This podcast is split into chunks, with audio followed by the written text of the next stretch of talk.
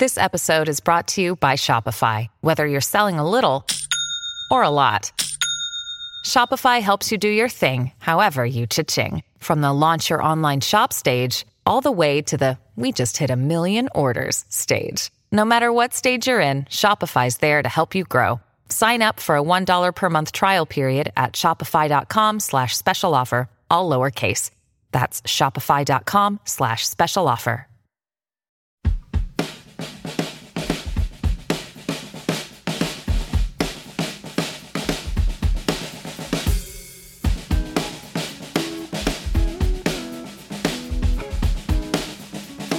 Listening to Ohio V The World, an Ohio history podcast, the only podcast dedicated exclusively to the history of the Buckeye State. Stream and donate to the show at OhioVTheWorldPodcast.com. Now, here's your host, Alex Hasty.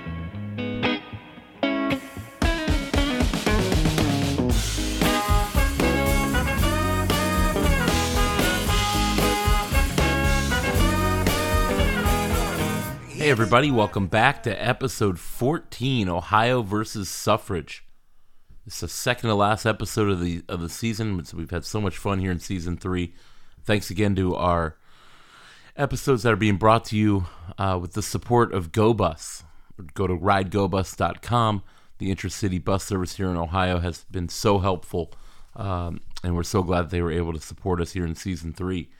In 2019 is the 100th anniversary of the 19th Amendment, the Centennial Celebration. We'll talk about the Centennial celebrations that are happening here in Ohio in 2019 when we sit down with Megan Wood from the Ohio History Connection. But our main guest today to talk about suffrage, we'll be talking about Harriet Taylor Upton and the Ohio suffrage movement with our friend Lisa Wood, also from the Ohio History Connection, no relation.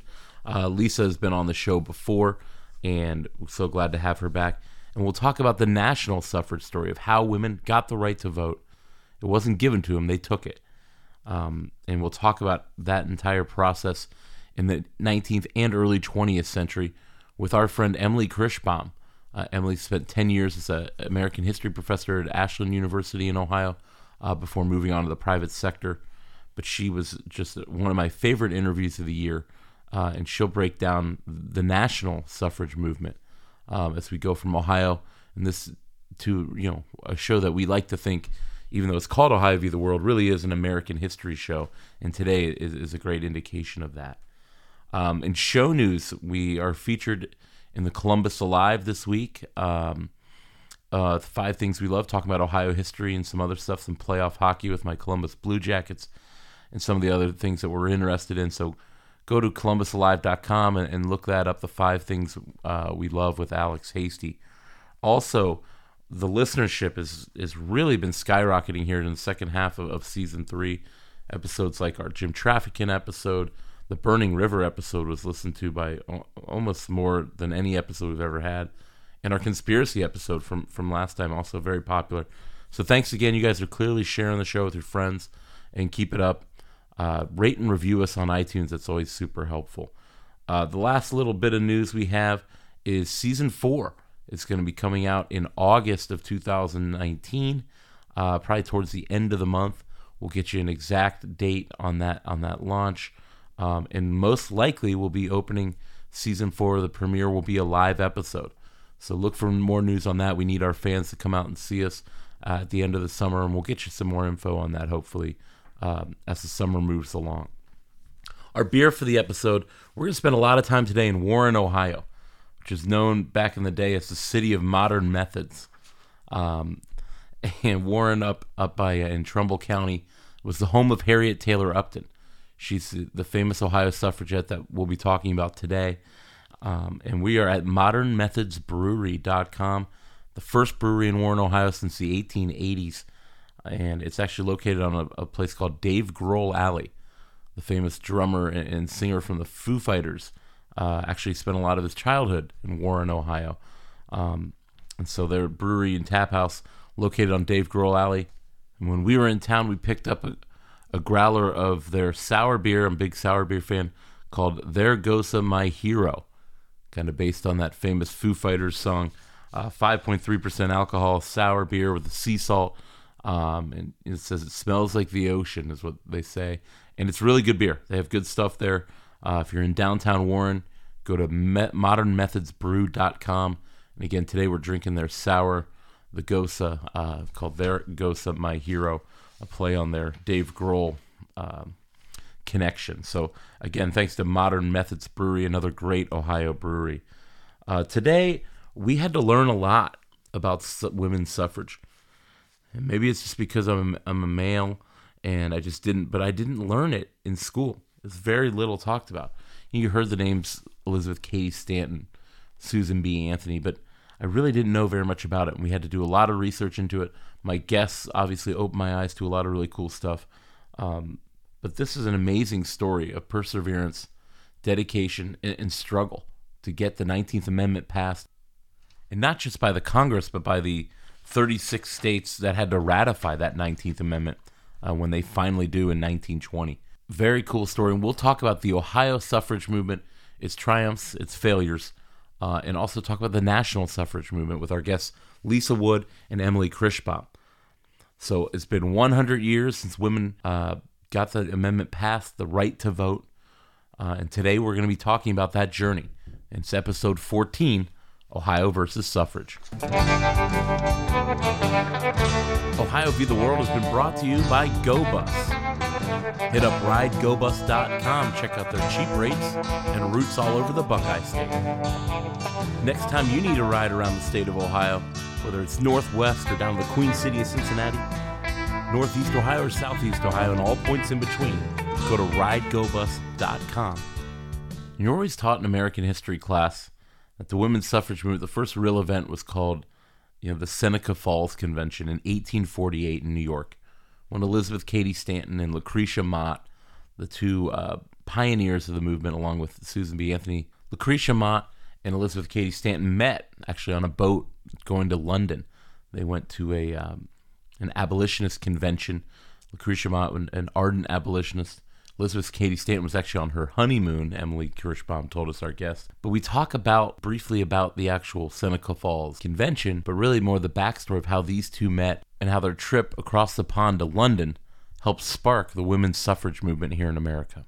There were not thousands, not millions, but around 100 individuals at the Seneca Falls Convention in Seneca Falls, New York.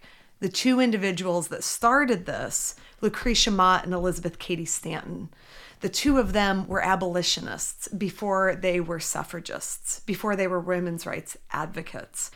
As she crosses the pond, she meets Lucretia Mott. And Lucretia Mott is, am I allowed to swear? Yeah. Okay, I won't. She's the BA of the abolitionist movement for women, right? Like, she is tough as nails. She doesn't wear anything that's cotton. And she doesn't serve sugar on her table because those are all products of the institution of slavery. She's on the ship.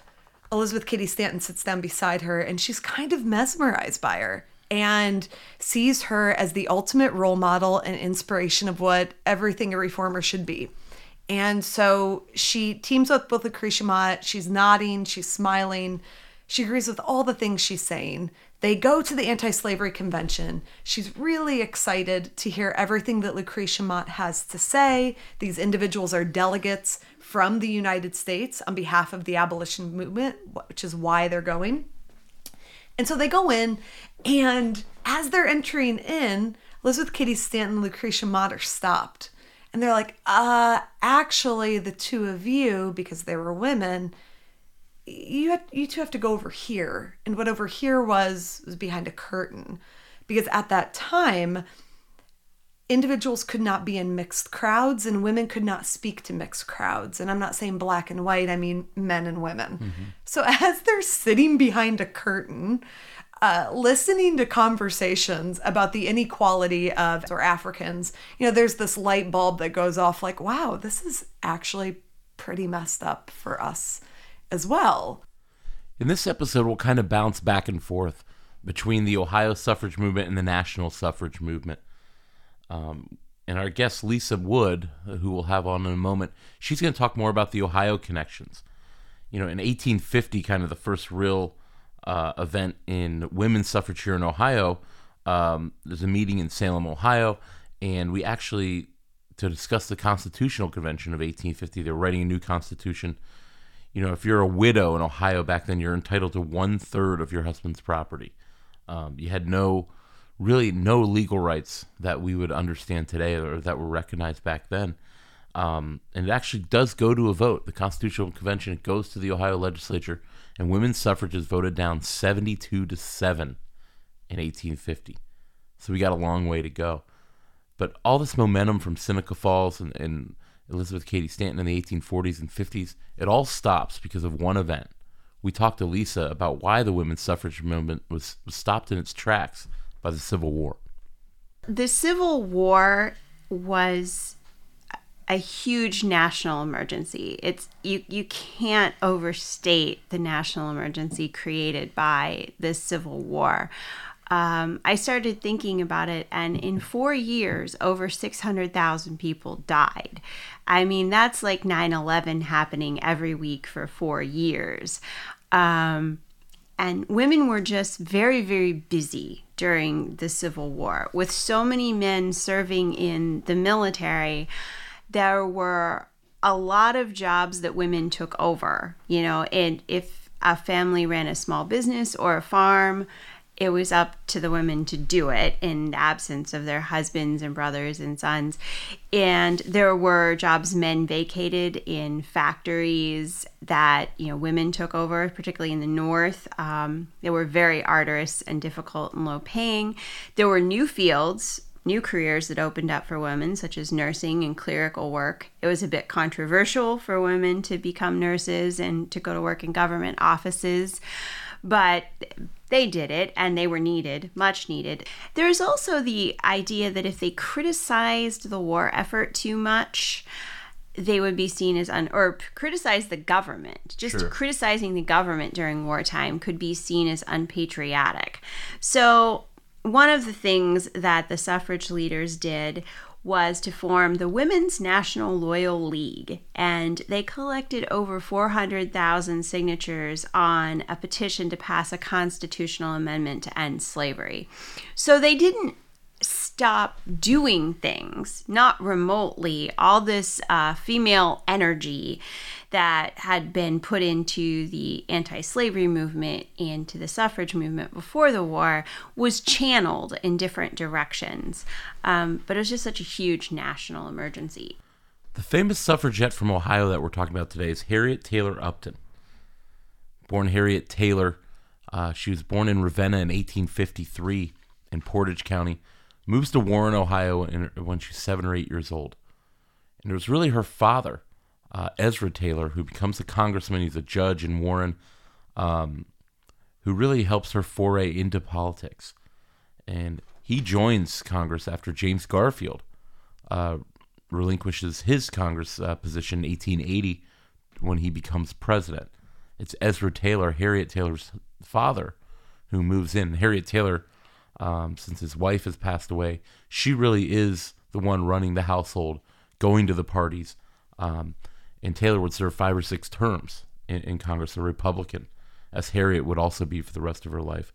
We talk about Harriet Taylor in D.C., growing up in Warren, Ohio, and really how important it was to be from Ohio during the 1870s and 1880s.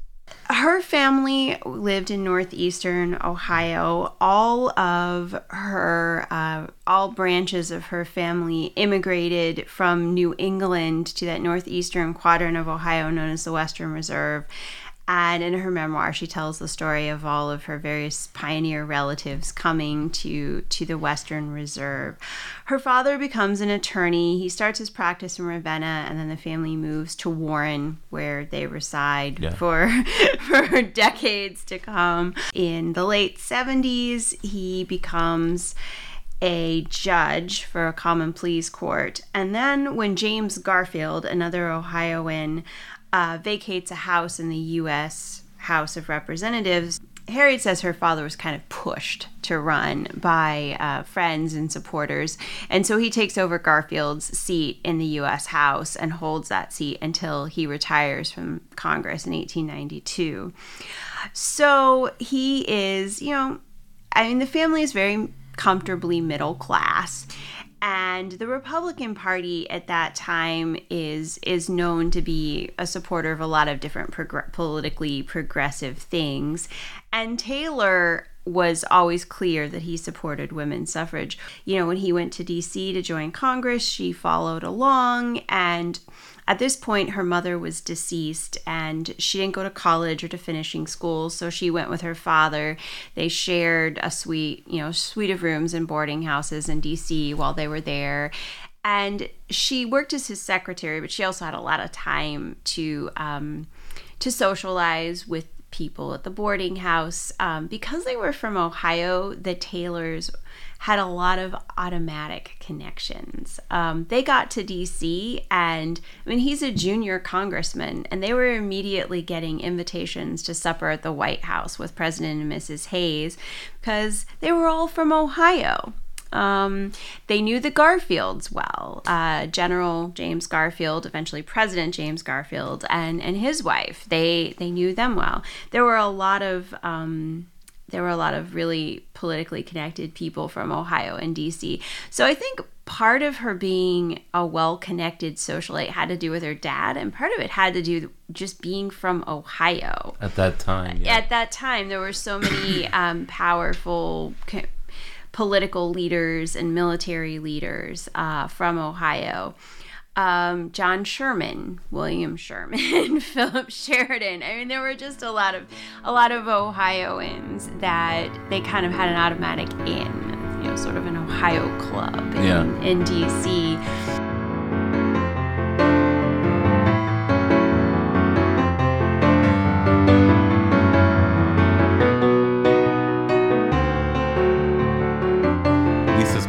Talk about the Ohio, the power of the Ohio Club.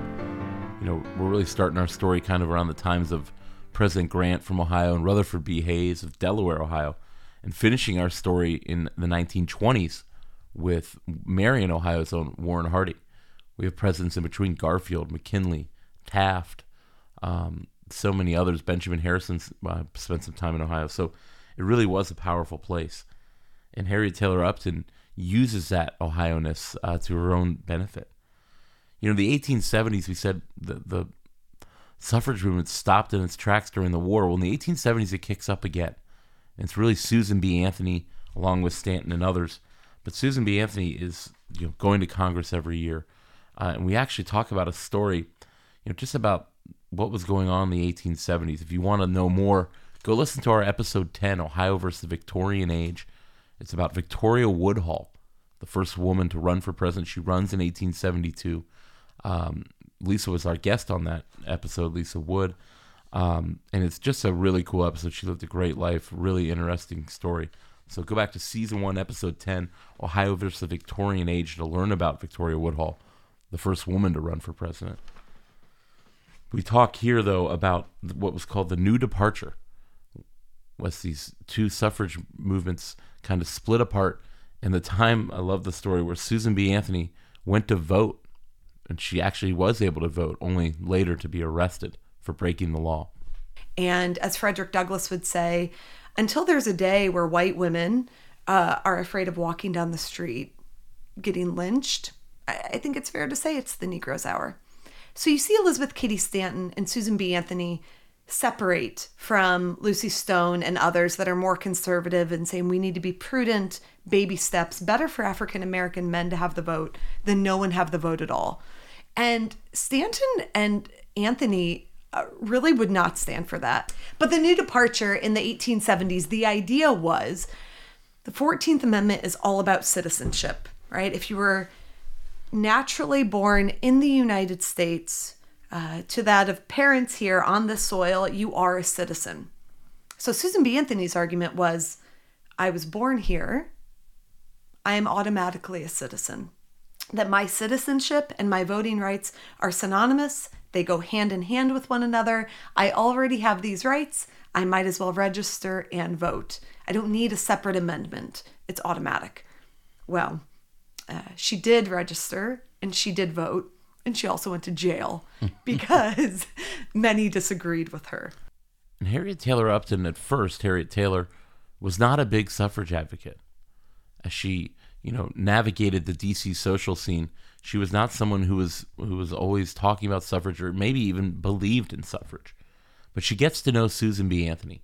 We talked to Lisa Wood about her going to hear Susan B. Anthony speak in Warren and how they didn't get off on the right foot. But ultimately, Harriet Taylor would become one of Susan B. Anthony's proteges and become the most powerful figure in Ohio's women's suffrage movement. Been in her teens, late teens, when she went to hear Susan B. Anthony speak in Warren. Her interpretation of it was just that men were being painted with a broad brush as very bad, and she didn't like that. And she sits through this lecture and goes and confronts Susan B. Anthony after the lecture and tells her, this is crazy. My father is a wonderful man, and my grandfathers and all my male relatives are wonderful. And her mother was a very smart woman. She's like, everyone within our family treats each other well. And, her example, though, as a very young woman, is primarily her family. And what she's describing is, the personal dynamics of their household, which was egalitarian and pleasant. And Susan B. Anthony tells her, you aren't the only child in the world. Your men are not the only men in the world. I'm not talking about your family. I'm talking about man-made laws that oppress women. And she doesn't get it initially. Colorado actually ratifies suffrage for women in state voting in 1893. It's pretty early. It's some 27 years before the National Amendment would be fully ratified. We talked to Emily Kirschbaum just about why were these Western states, because other states after Colorado would follow suit. What was it about the Western states that allowed women's suffrage to be much more accepted and happen much earlier than it would in the North, in the East, and certainly in the South? There are a lot of different interpretations of this. So one, some would say, look, the Western states, they want to get greater political representation, and so they'll accept anyone, right? We'll give dogs votes if it means we can have a greater presence in Congress. One interpretation I actually think makes a lot of sense is that if you think of frontier life, if anybody played the Oregon Trail back in the day, right? Yeah. Oh, yeah. Right? And you want to caulk the river, ford the river, and make sure you don't die of, I don't know, Alex, what was one of the main... Cholera was always... Cholera. Yeah, if you don't die of cholera, that you need everyone to pitch in. And so the frontier, in a sense, stripped away the hierarchy or maybe gender roles that you would see so prominently established in the South or in the North. And because it was more egalitarian when it comes to work, I think it was much easier to then translate that to political rights as well. I think the other thing you could say, too, is much of Elizabeth Cady Stanton and Susan B. Anthony's arguments was, look, if you're afraid of African Americans gaining any sort of power and prominence, then you provide white women the right to vote as well, which will counter any sort of racial power. It's not the most beautiful part of our history, but it is a true part of our history. The Ohio Women's Suffrage Association was started in 1870, and it's an organization that ultimately Harriet Taylor Upton would take control of. But becoming a suffragette did not happen overnight for her. And again, it's her, over a decade in D.C., and she comes back later. But we talked to Lisa just about her first step, Harriet Taylor Upton, the subject of today's show, her first steps into becoming the suffragette and the most famous suffrage figure from the state of Ohio. The first time she officially joined a suffrage organization was when she was elected to be the head of a local suffrage club in Warren. This was in 1891. And she claimed she didn't really want to be in charge and that her husband wouldn't like it, but apparently he gets over it and she accepts the job. And that pretty much defines her life for decades going forward. And then she joins, the next thing that she does is she's always in some kind of executive committee or executive role. So in 1896, she joins what it was called the Congressional Committee. And this is a group that was part of the National Suffrage Association, the National American Women's Suffrage Association. And Susan B. led this group for years and years and years. And she joins in 1896. And essentially, they just, like clockwork, went to Congress and lobbied every year for a suffrage amendment. And they did this for decades. And it made little dent for a very long time. But they did it. You know, Ohio constitutional amendment activities, they fail in 1888, 1900, 1897, 1898. Women, you know, they can't be even notaries in Ohio, according to the Ohio Supreme Court, because they're not electors. All kinds of different property rights that they did not have, either as widows or over their children's money. Those things slowly begin to change. But we talk to Lisa Wood from the Ohio History Connection just about the early Ohio movement and Harriet Taylor Upton, how she gets it started in Warren, Ohio. And she eventually becomes the president of the Ohio Women's Suffrage Association in 1899. She holds that job from 1908. There's a 3-year gap, and then from 1911 to 1920, she is again in charge of the Ohio Women's Suffrage Association. And she's in charge during that period from 1911 to 1920 is just really key. Because that's when kind of the dam breaks for suffrage, and all over the country, the whole movement is gaining momentum. There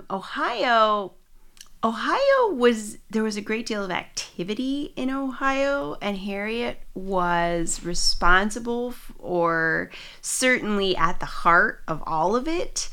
The strange thing is that for all the suffrage campaigns, for all the parades, for all the suffrage tours and meetings and speaking on soapboxes and marching to the State House, we didn't actually get suffrage in Ohio before the National Amendment passed. Right.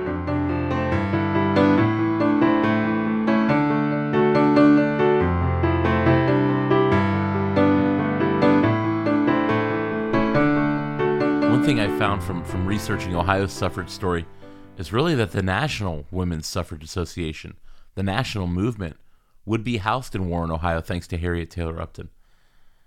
She served on the executive committee. She was the treasurer from 1894 to 1910, and the entire headquarters is moved to Warren, Ohio. We talked to Lisa about this little-known fact of the National Women's Suffrage movement based in Ohio for many years.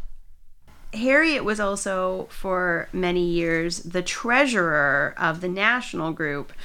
And from 1903, like this period, it's like from 1903 to 1910, maybe, she actually was running the National Association out of the Warren County Courthouse, which, you know, she was editing the newsletter and managing the finances and things, all from Warren, Ohio. And some people have wondered, well, how did that work? How could this national advocacy group actually be effective working out of the courthouse in Warren County, Ohio, or Warren, Ohio, Trumbull County Courthouse?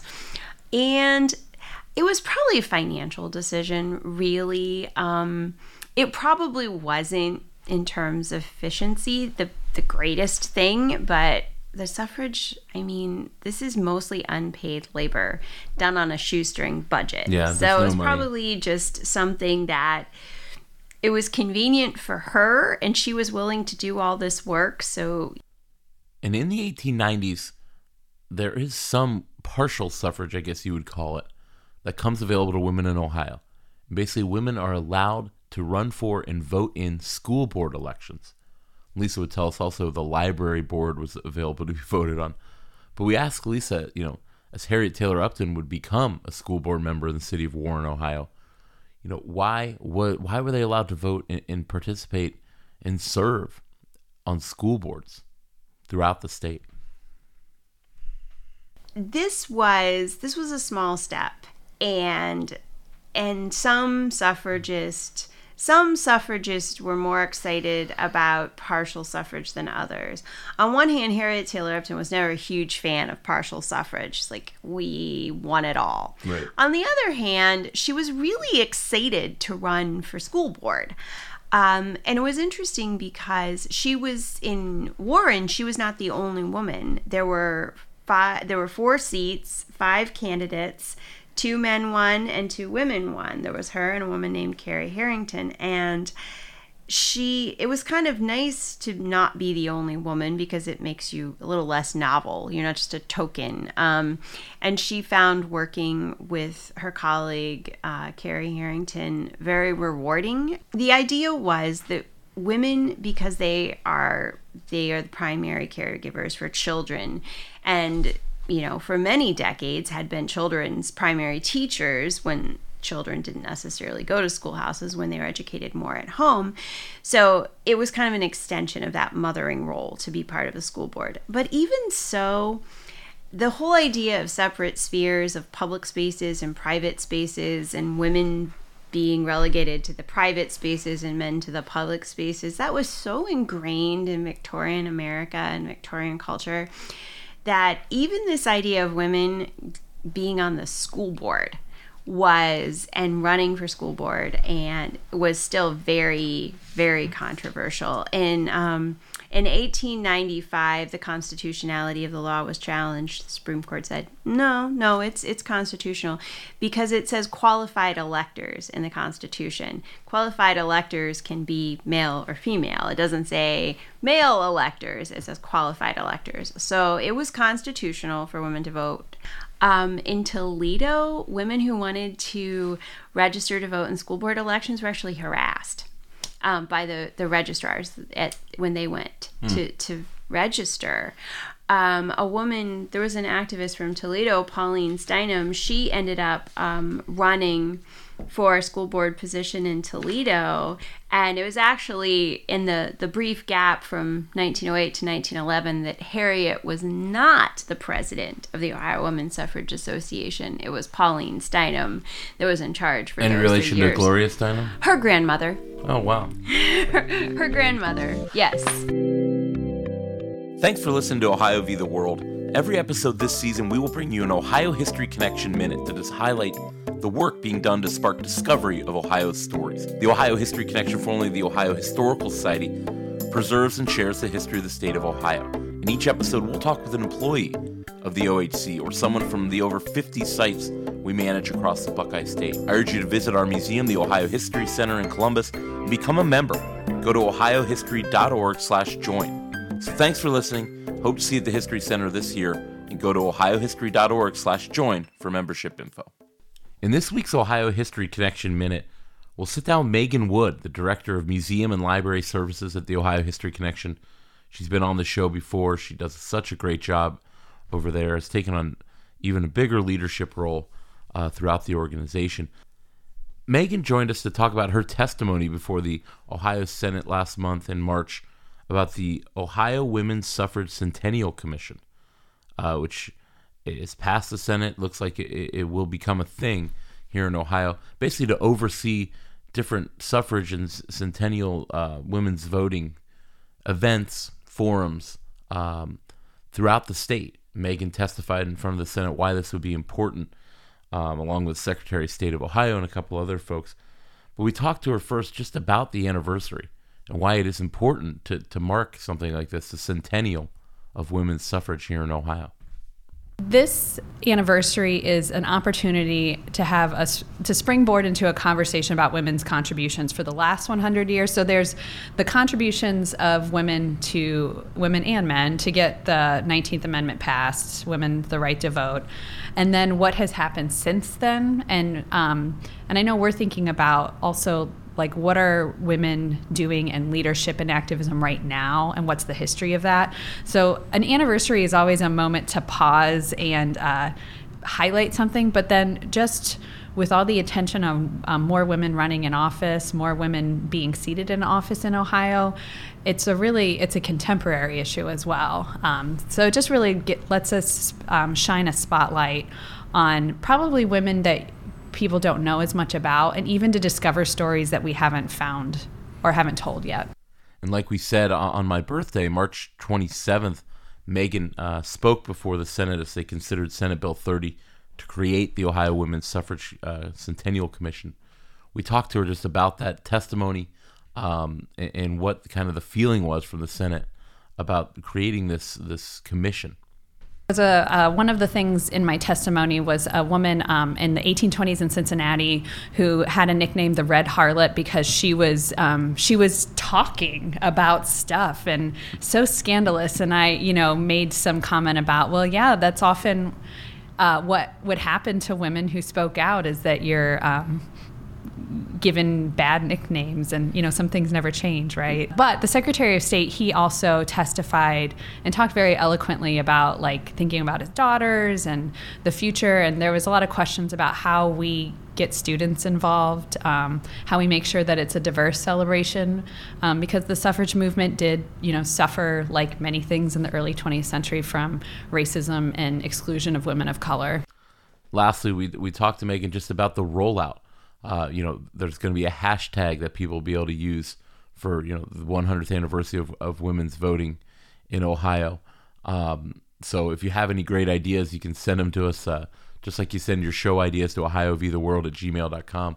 I can pass those on to Megan and the rest of the commission, just if you have any ideas. But she wants to avoid using the word suffrage in any of the hashtag, because that word can be confusing. I remember my wife, Miss Ohio V The World, and I actually looked up what the word suffrage meant. I knew it meant voting in some kind, but she talks about a really funny skit done in the late 90s, early 2000s with Jimmy Kimmel and Adam Carolla on The Man Show, when they talked about repealing women's suffrage because of people's confusion with the word, what suffrage actually meant. We've talked about something, the word suffrage can be problematic because people don't know what it means. So we've talked about Ohio Women Vote or Ohio Vote 100 or something, something that's not too many characters and maybe doesn't say suffrage but talks about voting. I don't know if there's an episode of The Man Show where they were petitioning to end women's suffrage, that women have been suffraging for almost 100 years, and people were signing the petition. They were really mad. So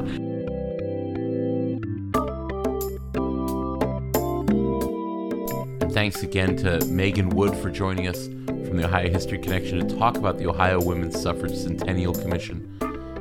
Looks like that's going to happen and should be a great way to help people celebrate the impacts of not just women's suffrage, but women as politicians, as voters, over the last 100 years and more.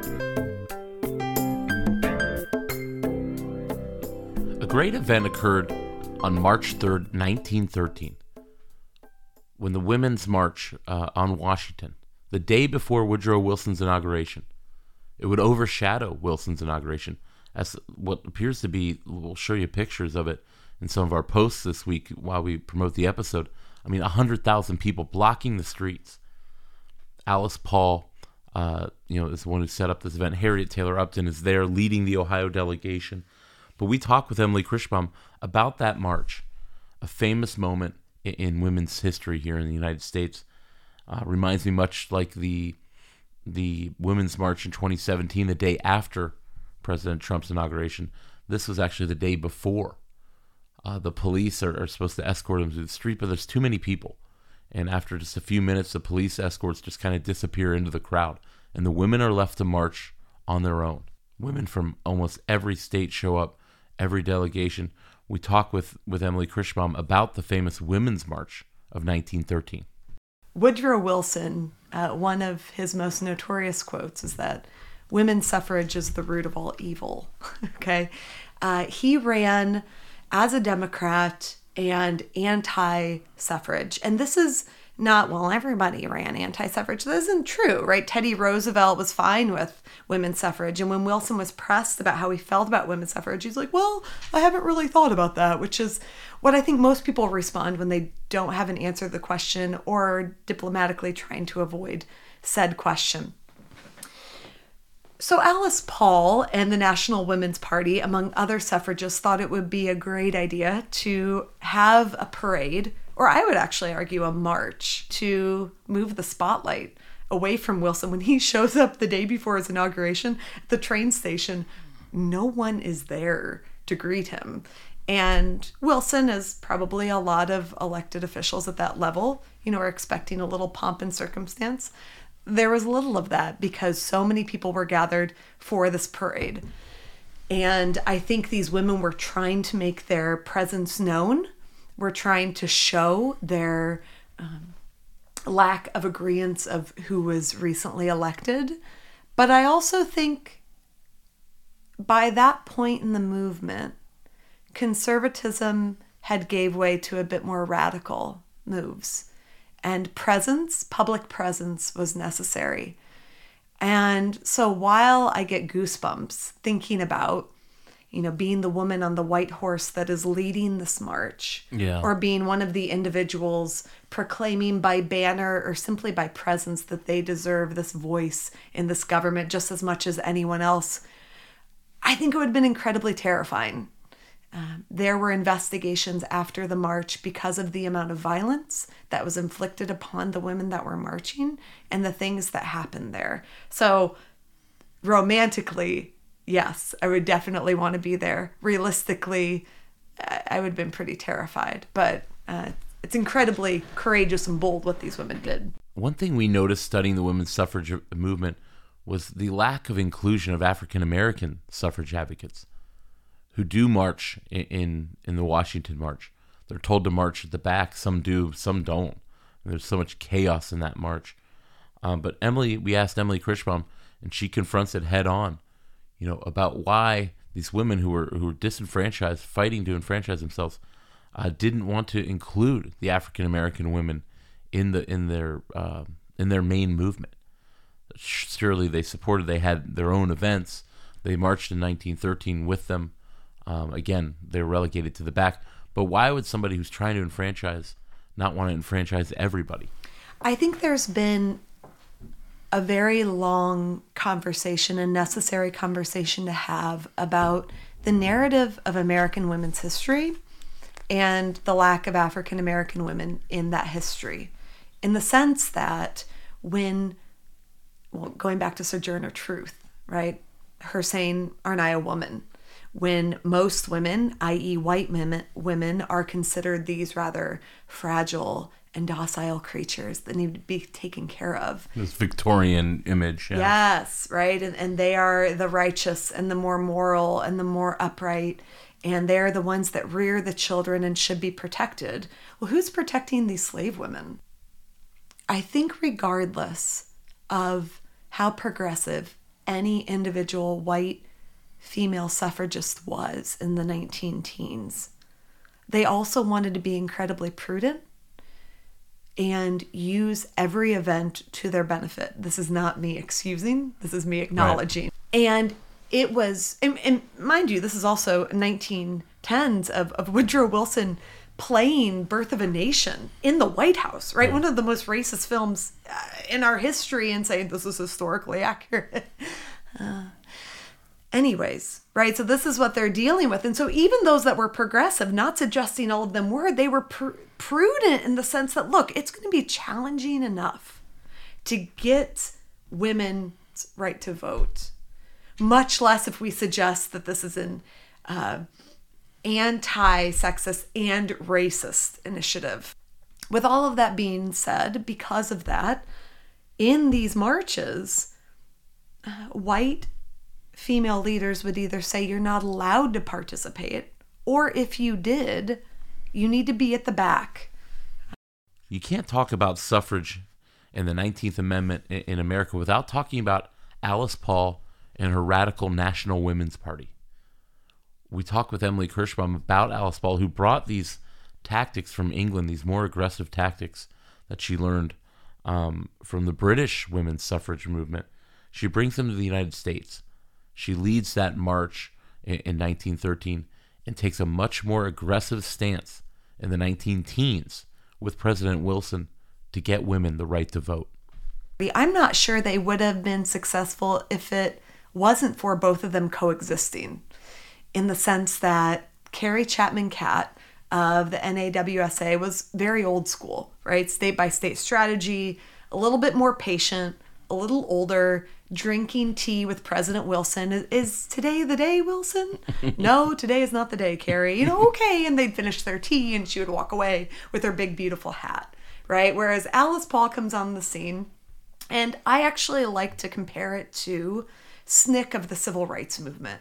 You have this younger generation of activists who are a bit more radical, and they don't really understand why things are the way that they are, because they were not born and raised into a culture to accept Jim Crow or to accept these gender norms, right? Alice Paul is past coming of age, is actually, you know, in her young adulthood during the time of the New Woman, where you could have your hair be short, you could show your wrists and your ankles. My word. My word, I'm blushing as we speak. And it was considered fine. So this idea of a Victorian woman and a woman needing to be in the home, I just don't think it computed for her. She, influenced by the British movement, decided that she would be more radical, have a public presence to force Wilson to change his mind. And Harriet Taylor Upton did not get along that great with Alice Paul. Harriet was an establishment member of the suffrage movement. There's two different organizations. You know, she was part of the National Women's Suffrage Association, and Alice Paul with her NWP, the National Women's Party. We talked with Lisa Wood just briefly about, you know, why were these differences between not just those two groups, but between these two women, Harriet Taylor Upton from Warren, Ohio, and national suffrage leader Alice Paul. The biggest problem I think Harriet probably had with Alice is, first of all, Harriet has a very long history with the National Suffrage Organization that Alice Paul does not. I mean, Harriet went to Congress with Susan B. Anthony in 1896 to lobby for a national amendment, and Alice acts like nobody had ever thought of this idea before she walks into town around like 1912, 1913. Yeah. And I mean, that was one of the major arguments. They argued over tactics for decades, and there were the people who said we should go state by state, and then there were people that said, no, national amendment is the better path.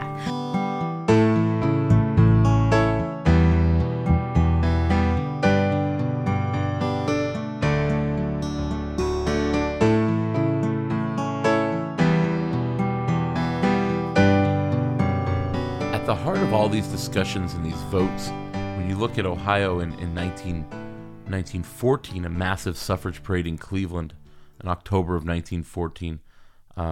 Lisa will talk about a big march they had in 1912 in Columbus. But a lot of these situations, the Brewers Association gets involved, and temperance and the wet-dry movement, the prohibition movement that was afoot, especially in Ohio. Go back and listen to, you know, one of our first episodes, episode 3, Ohio versus Booze, our first season.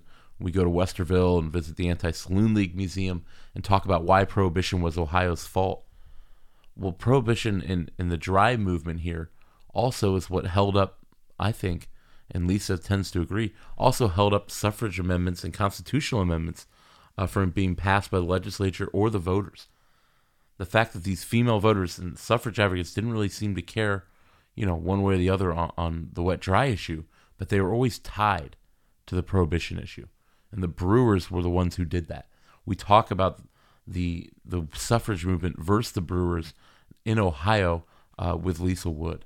The temperance movement is the other big social cause that draws in many, many women. In fact, the temperance movement drew in more women than the suffrage movement did. And Ohio is ground zero for the temperance movement. But it is really becomes very impossible in Ohio to separate suffrage from temperance.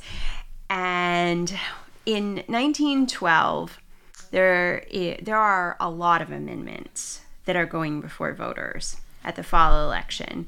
And suffrage is one of 41 different amendments that are up to be voted on. It was at number 23 or something? Yes, nice. Amendment 23. Thank you. Yes, it's a good number, 23. And the problem, and Harriet Taylor Upton, she had a plan. She started the campaign to win in 1911. She started working on this before the Constitutional Convention was held. She made sure, she was lobbying delegates before they got to the convention. So she had a great plan and a great strategy, but in 1912, the convention ends and they're going into summer, and this is the most intense part of the campaign. She's got $23 in her treasury. Yeah, the Brewers Association threw something like $600,000 into their anti-suffrage campaign. They had a lot more money, and it was really difficult. Money in politics is not a new thing.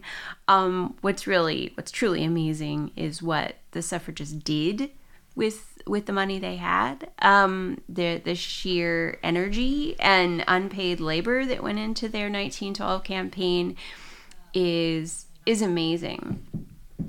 But ultimately, they could never really separate themselves from temperance. And part of the reason it was difficult is because they sometimes needed temperance women.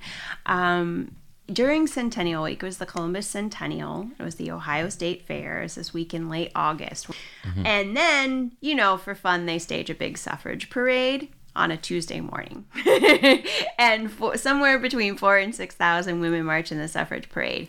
And a lot of them were active suffragists. But when they needed to stage a parade and they wanted thousands of people to show up, there were always more women who were members of the temperance organization, so they could use their help. In Ohio in 1912, a ballot initiative goes before the voters to grant women's suffrage in the state of Ohio, and it's a statewide movement that's run by our Harriet Taylor Upton, and we'll talk to Lisa about that campaign. But ultimately, Amendment 23 loses. And it loses on a lot of southern Ohio women, or southern voters, I should say, that voted down, southern Ohio voters. 24 of the 88 counties do vote for it, but almost all of those are in the northwest and northeast Ohio. We talked with Lisa just about the campaign in 1912, a statewide campaign that lost by 85,000 votes. If you can get enough signatures on a petition, you can get something on the ballot to put before voters. So that's what they do in 1914. They need 130,000 signatures. They get 131,200-something signatures. They get enough.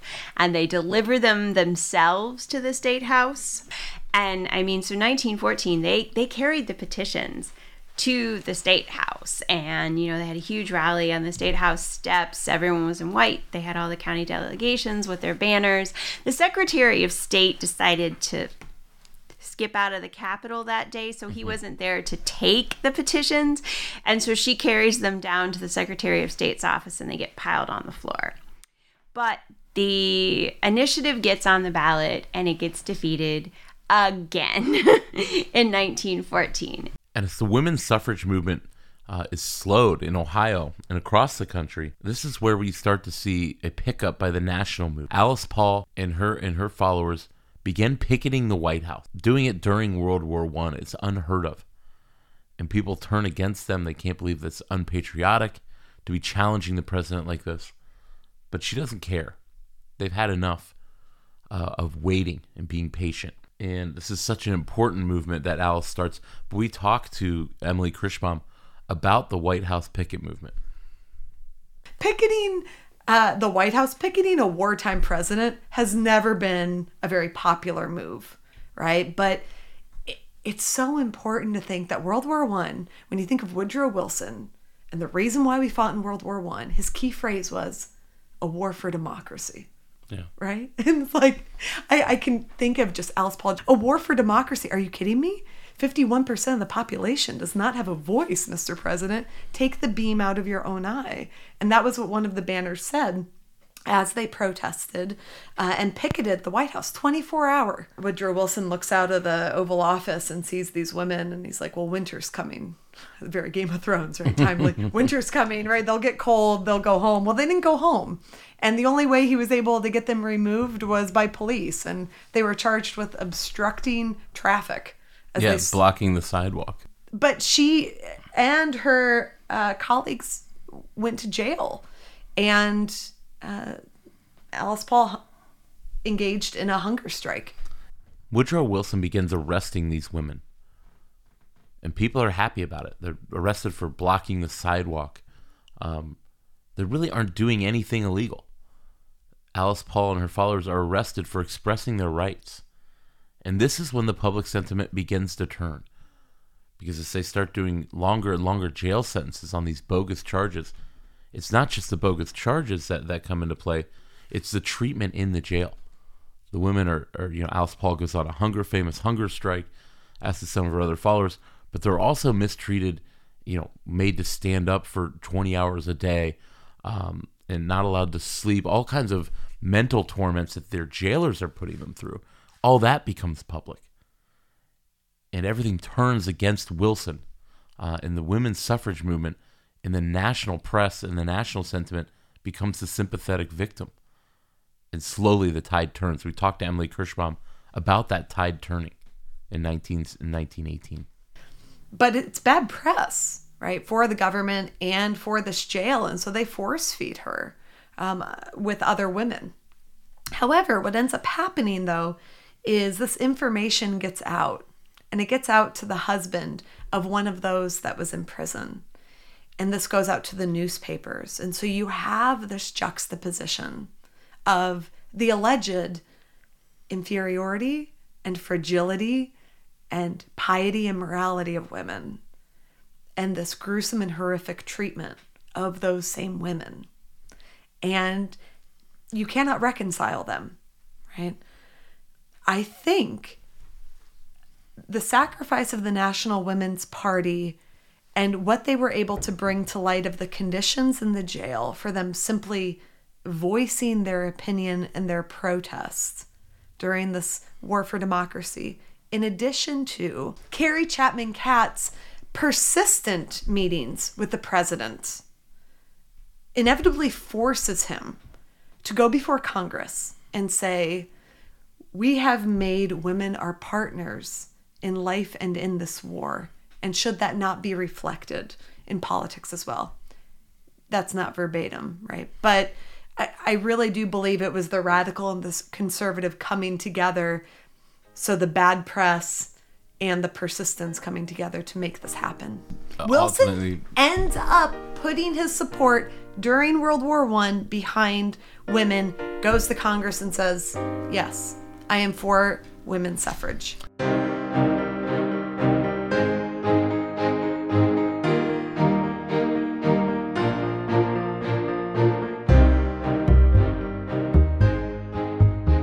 Suffrage in Ohio begins to gain momentum as well. In 1917, the Senate, the House, and Governor James Cox actually pass it. But it gets sent to the voters, and yet again, it loses almost a million, I think just under a million votes, but about 56% to 44% of the state decides, again, and it's wrapped up in this whole issue with Dries and the war, but it fails again to the Ohio electorate. But by 1919, after Wilson comes out in favor of it, they actually pass it in the U.S. Senate. It passes the House, and it's an amendment, so it passes the Senate. It's got to pass by a two-thirds majority, and it does on June 4th, 1919. 66 to 30 was the final vote, and Harriet Taylor Upton was there. We talked with Lisa Wood about the passage of the 19th Amendment in June of 1919 and what it meant to Harriet Upton when she walked out of the Capitol building. Yeah, she was there, and her first thought is that her life battle is over, but she didn't, I guess she was in a bit of shock, and she didn't really feel she didn't really hit her. And then she starts to leave, and she's walking with some other ladies who were with, you know, other activists who were there as well. And then somebody talks, you know, somebody grabs her hand and says something about, you know, about the, you know, what's happened. And then it starts to hit her. And then she starts to cry, and she's not a crier. So she, you know, stands aside to kind of, to get her bearings. But it was a huge change, because she says 25 years or more fighting nearly every day, not now and then, but always, and fighting for a great principle. And she starts to think about the people who were there in the beginning. You know, she starts around 1888, she goes to her first kind of, well, not maybe her second temperance, her second suffrage meeting, 1888, and then 1891. She's head of the Warren Suffrage Club. So, I mean, but a lot of the people, like Susan B. Anthony, was deceased. 12 days after the 19th Amendment is passed, it needs to be ratified by 36 states in order to become a constitutional amendment.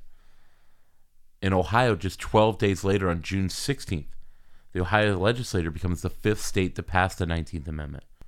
You know, Ohio moves quickly to ratify the 19th Amendment. And as it goes state by state, as we slowly build towards 36, it takes time. Harriet Taylor Upton and Carrie Chapman Catt are going to different states. They're lobbying Alice Paul.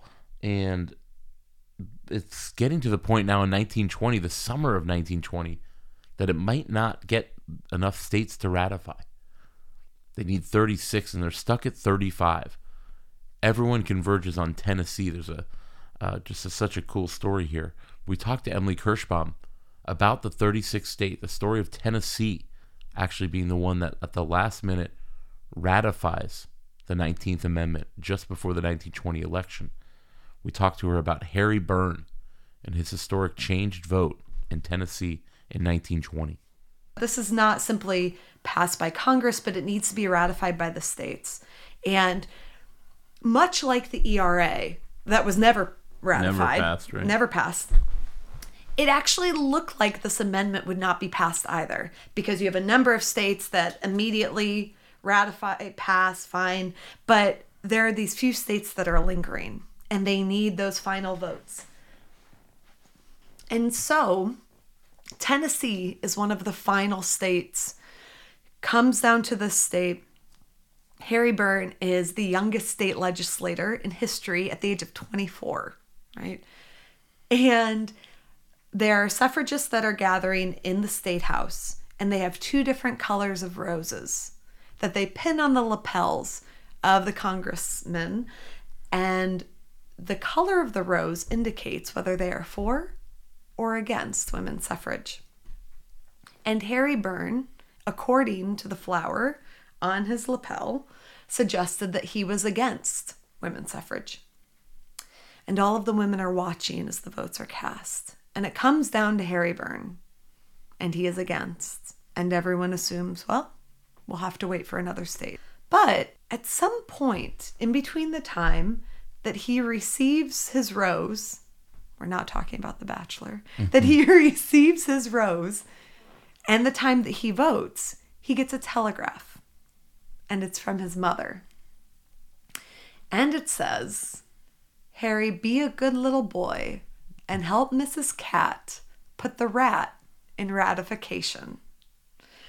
And then it goes something along the lines of, "I've heard many of the arguments against, and they're very unkind." And Harry Byrne ends up voting for women's suffrage. It passes by one vote. And the irony of this, or the beauty of it, I should say, is when you think back to municipal housekeeping, right, of women rearing, and even back to Abigail Adams and the Republican motherhood and women rearing these righteous citizens who are able to vote in a way that aligns with democratic principles. It just makes me very happy.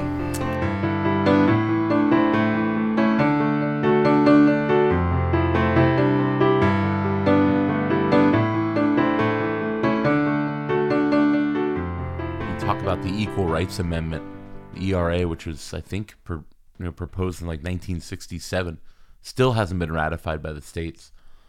This also took some time, the 19th Amendment, to be ratified by all the states. Now, it's a federal amendment, so it was enacted. But in places in the South, places in New England took a few years. But we talked to Lisa just about how long it took some of these states to even ratify women's suffrage. Because there were states that didn't ratify immediately. Connecticut, Vermont, and Delaware all ratified within the next 3 years, but they didn't ratify immediately. And then there's a group of states in the South that didn't ratify for a very long time. In fact, Mississippi didn't actually ratify it until 1984. I mean, it was the law of the land, obviously. Women were voting in Mississippi.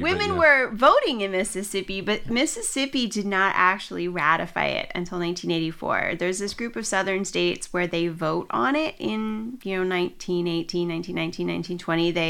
They take a pass at voting on it, and they reject it. And then Tennessee votes to ratify, and it becomes the law of the land, but...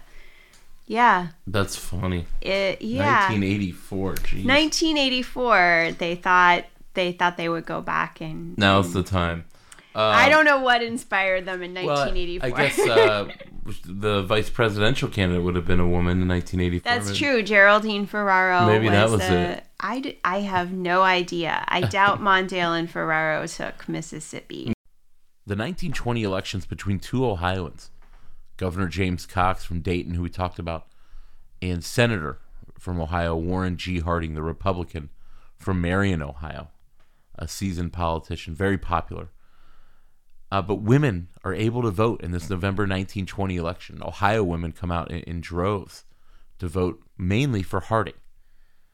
Harding wins a huge landslide election. We talk with Lisa Wood about why did women join their male counterparts and flocking to Harding as a candidate, and just talk about the 1920 election, the first election with a national female presidential vote.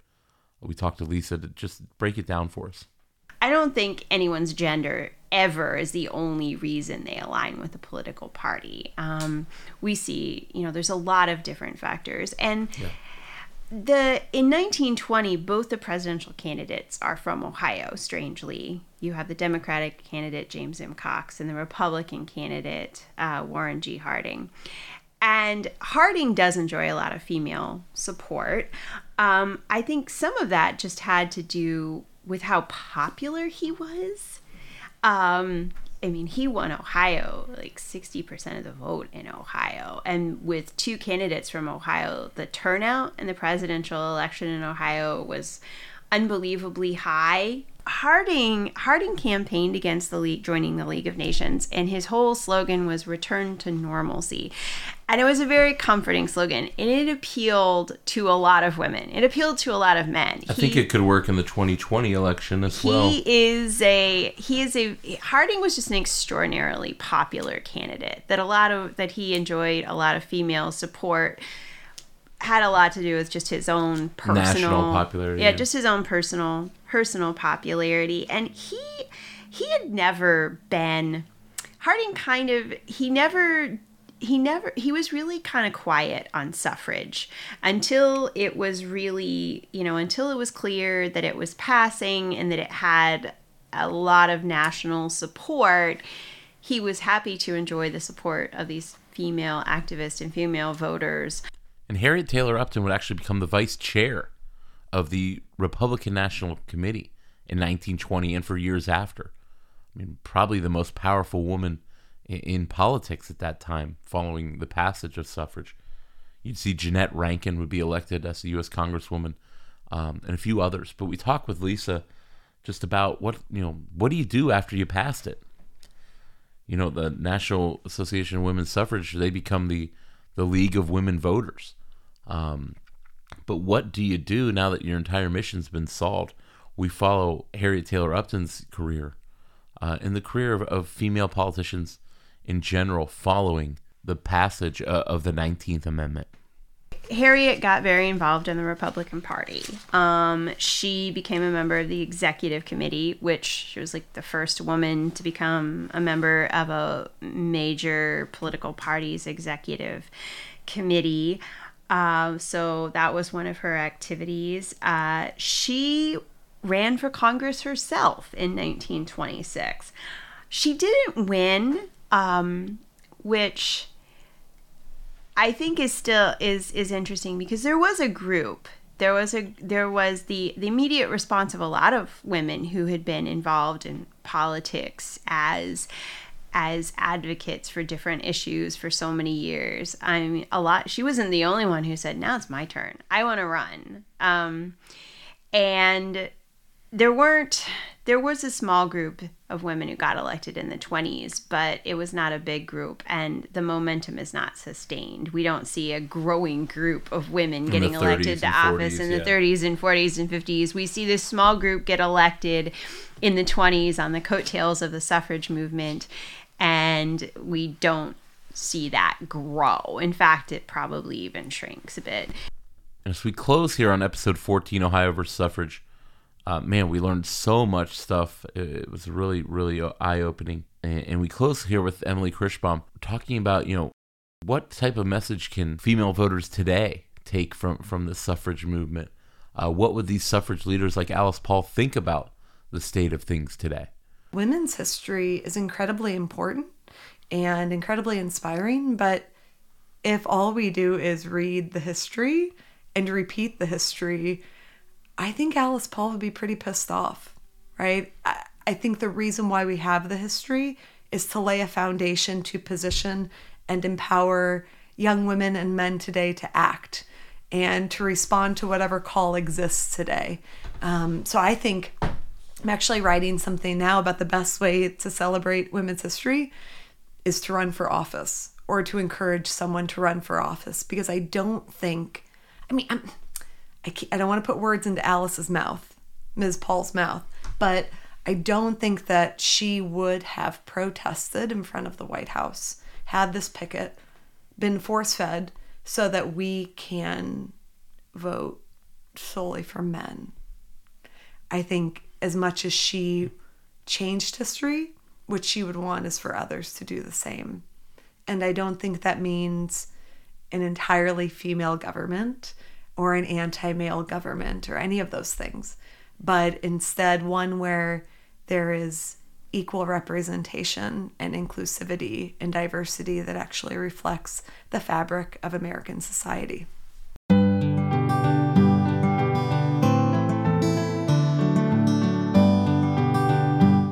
From Garfield's tomb to the Serpent Mound, from the big cities to the river towns, first in flight making history. There's so many books you need to see. I like reading, and I like reading. Tippecanoe and Tyler too, from the Queen City to Lake Erie Blue, Edison and a man on the moon.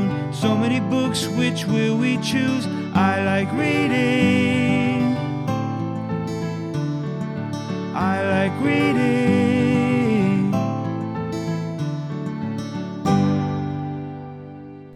Thanks again so much to our guests, Lisa Wood, Emily Kirschbaum, who did such a fantastic job, and our friend Megan Wood, talking about the Centennial Commission to celebrate the centennial, 100 years since the passage of the 19th Amendment. We don't have a book for the episode today. We've got a newsletter for the episode. Emily Kirschbaum, our guest, runs her own newsletter on female political issues and female political history called Remember the Ladies. You can go to remembertheladieshistory.com to subscribe. I am subscribed to the newsletter.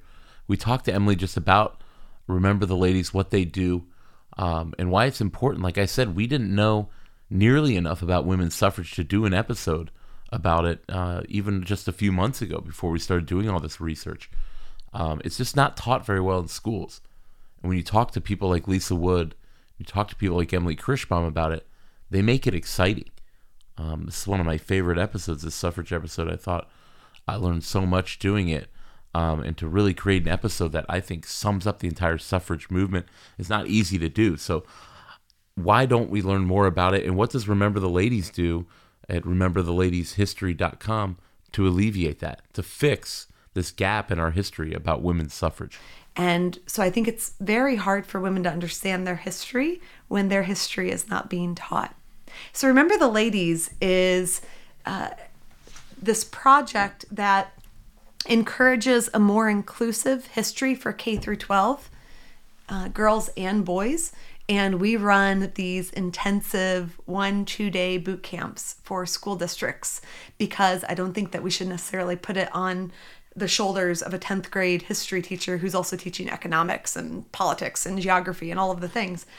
So instead, our experts come in and we help them to easily infuse women's history with the existing narrative and not necessarily changing, though sometimes it does, the narrative, but instead enhances it, because I believe the sooner that young girls can see it, they can believe it. So that's what we do. You can subscribe to our newsletter by going to remembertheladieshistory.org and it will immediately pop up. Put that email in and you can subscribe. Thanks again to Emily for joining us.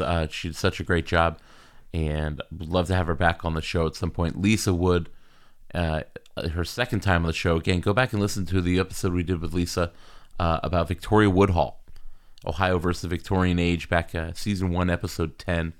Really good stuff. Only one episode left in season 3. By far, my favorite season we've done of Ohio V The World. The show has grown so much.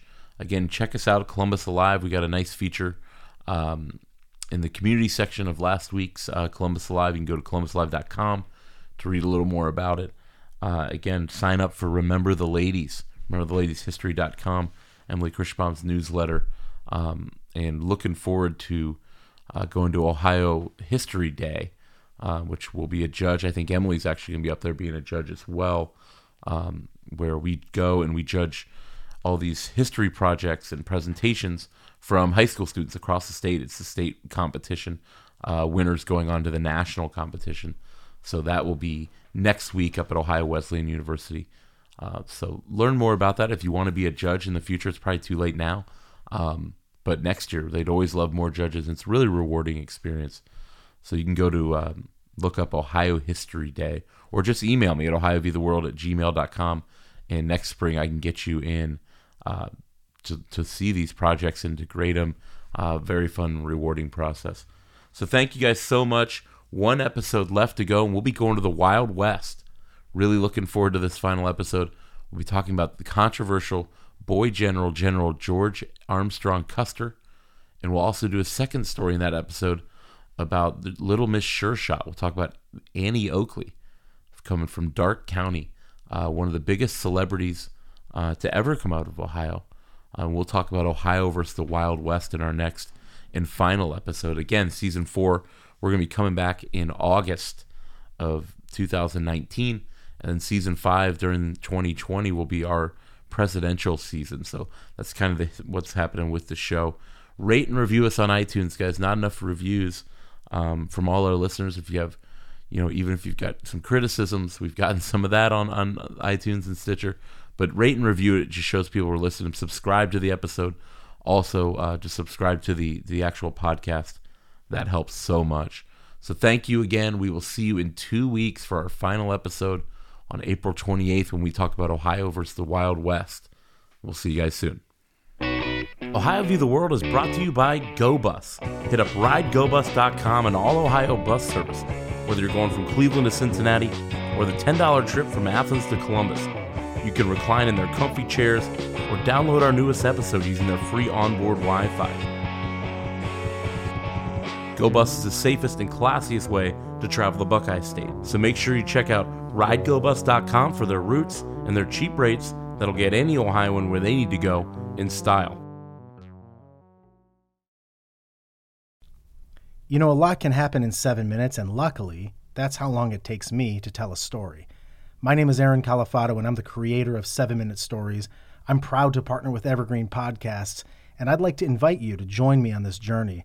I'm going to take you on some crazy roller coaster rides using my unique extemporaneous storytelling style, and together, we're going to try to make sense of the world, all through the art of storytelling, and all in approximately 7 minutes.